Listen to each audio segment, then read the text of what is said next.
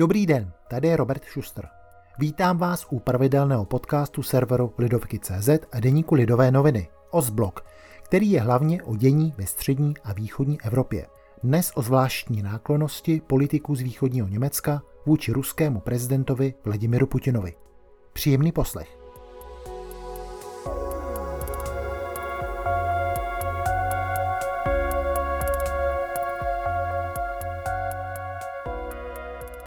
Posledních dnech jsme žili v Česku otázkou, jak moc se mohou ruské tajné služby pokoušet o destabilizaci situace nejenom u nás, ale i jinde. Kvůli výbuchu muničního skladu ve Vrběticích před sedmi lety bylo z Prahy vyhoštěno několik ruských diplomatů a uvažuje se i o jiných krocích, spíš symbolických, jako například o zmenšení prostoru zabraném ruským velvyslanectvím v Pražské Stromovce. Ze zahraničí zazněly projevy solidarity i když až na Slovensko se zatím nikdo další k vyhošťování diplomatů nepřipojil. Pokud zvážíme všechny souvislosti, například ruská vojska přesunutá do blízkosti hranic s Ukrajinou nebo zprávy o zhoršujícím se zdravotním stavu opozičníka Alexe Navalného, dalo by se čekat, že lec kdo teď dá kontakty s Moskvou k ledu. Ne všichni proto ale v těchto dnech vidí důvod. Příkladem může být premiér ze sousedního Saska Michal Krečmer. Nedávno vyrazil v čele oficiální delegace na čtyři dny do ruské metropole. Podle programu mělo jít především o rozvíjení kulturních vztahů. Saská kamenice, čili Chemnitz, která bude v roce 2025 evropským hlavním městem kultury, by ráda přilákala potenciální návštěvníky z Ruska. V moskevské Tretěkovské galerii čekalo saského premiéra zahájení výstavy obrazů německých romantických malířů ze státních uměleckých sbírek v Drážďanech. K jeho delegaci patřili i podnikatelé. Řada saských firm považuje ruský trh za klíčový. Dlouhodobě si stěžují, že kvůli sankcím, které byly na Rusko uvaleny po záboru Krymu v roce 2014, přichází o zakázky. Tlačí na politiky, aby se zasadili o zrušení platných omezení.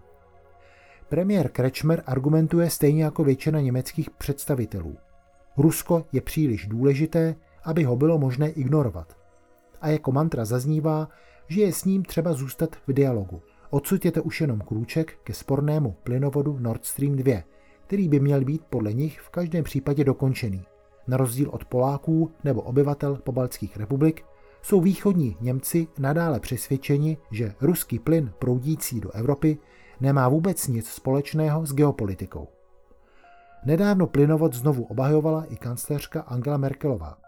Loni na podzim ale našla aspoň jasná slova, když se ruská rozvědka pokoušela zabít Alexeje Navalného. Bohužel, k druhému kroku v podobě přerušení nebo zmrazení závěrečných prací na plynovodu se už neodhodlala.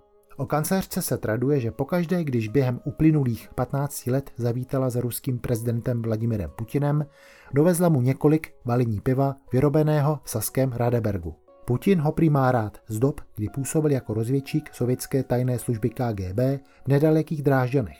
Jestli by se Putin sešel i se saským premiérem, nebylo předem jasné. Stejně tak, jestli by pak dostal své oblíbené pivo. Víme ale, že vládce Kremlu si nechá málo kdy ujít příležitost, aby ukázal, jak moc se mu západní politici snaží vlísat do přízně.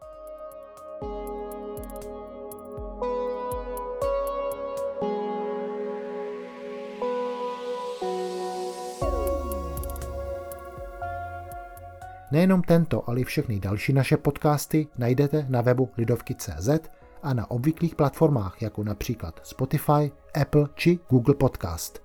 Budeme rádi, když si je poslechnete. Za pozornost vám děkuje a všechno dobré přeje Robert Schuster.